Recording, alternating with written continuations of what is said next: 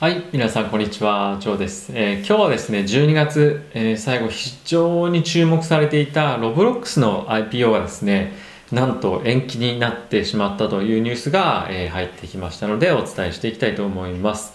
えーロブロックスという、えー会社なんですけれども、まあ、これはですね、えーまあ、かいあなんていうんですかね、まあえープラットフォームの中に、まあ、いろんなツールがあって、まあ、これ子供だけではないんですけれども、えーまあ、メインに子供がですね、まあ、こういったツールを使ってゲームを自分たちで作っていけると。で、かつ自分で作ったゲームを、まあ、みんながですね、別の人が遊んだりして一緒に遊んだりとかもできたりとか、まあ、そういった、えーまあ、ゲームで、まあ、そのゲームの世界の中で、えーお金ロバックスロボックスロバックスですかねっていうまあお金があって、まあ、そういったところに課金をしたりとかして、まあ儲けたりとかっていうまあいろんな、えーまあ、使い方ができる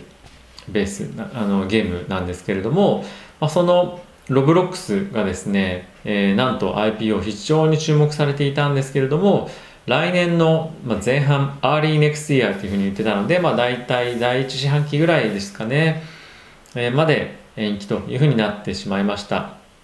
で、えー延期の内容というか理由なんですけれども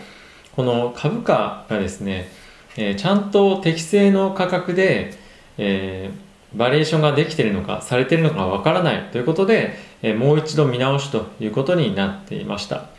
でここ最近ですね Airbnb と、えードアダッシュ IPO ありましたけれども、まあ、両方ともですね特に Air- Airbnb の方は、まあ、オープンして、えー初日ですね100%以上上昇倍ぐらいになっていると。で大体もうすでに Airbnb は、え上場2日目ですね。すでに、え10兆円の企業になっていると。でドアダッシュに関しても、え約ですね7兆円ぐらいの企業にえすで、になっているということなんですね。でえロブロックスはですねえ今年の前半に大体4000億円ぐらいの価値なんではないかというふうに言われてはいたんですけれども、まあ、これがですね、えーまあここ最近いろんな投資家に対してヒアリングが行われていたと思うんですけれどもえそういったのと、え実際に IPO をしてみての、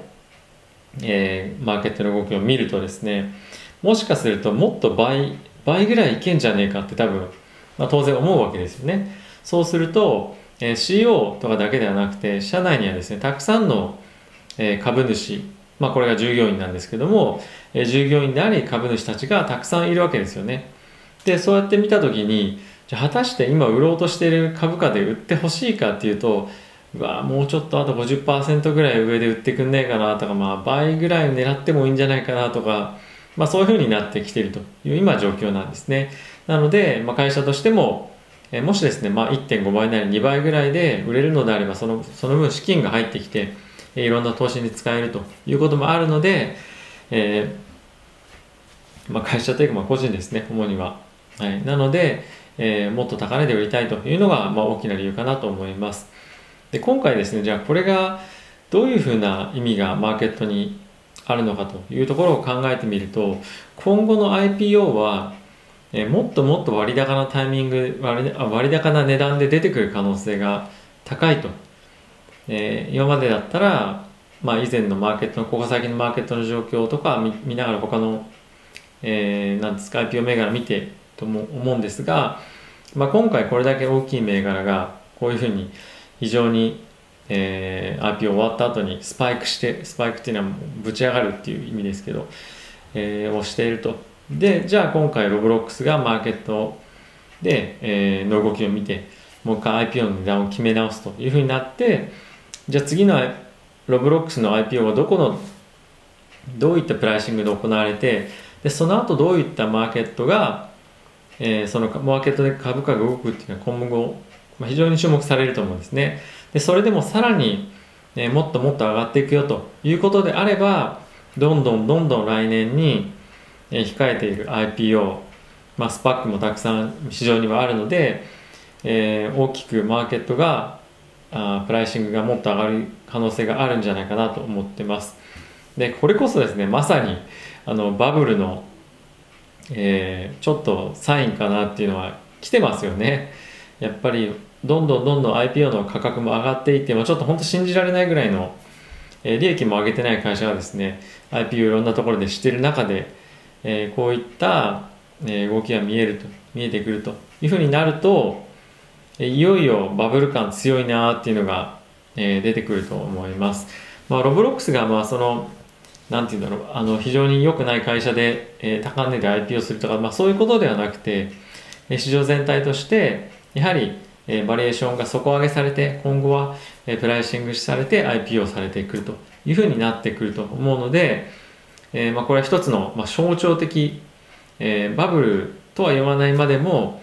えー、じりじり危ない方向に行ってる象徴的イベントだなと思うので、えー、皆さんにも改めてお伝えをしたいと思いました。えー、まだですね、どれぐらいのタイミングで、どれぐらいの規模で行われるかっていうのは発表されていないんですけれども、えー、その時の、えー